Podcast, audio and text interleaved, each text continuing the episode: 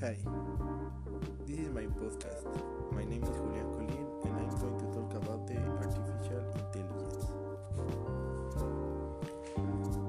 The artificial intelligence is a technology that imitates the cognitive functions of the humans, and they are a combination of algorithms for machines to present human cap- capacities.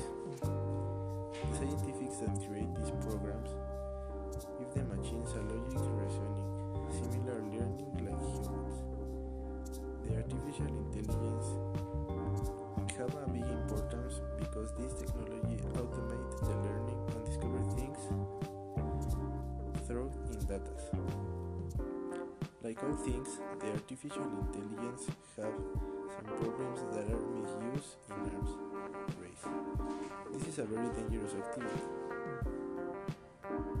There are two schools of artificial intelligence, the artificial intelligence and the computational intelligence.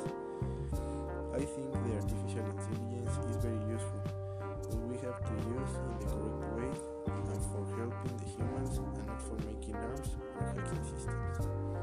All technologies helps the humans.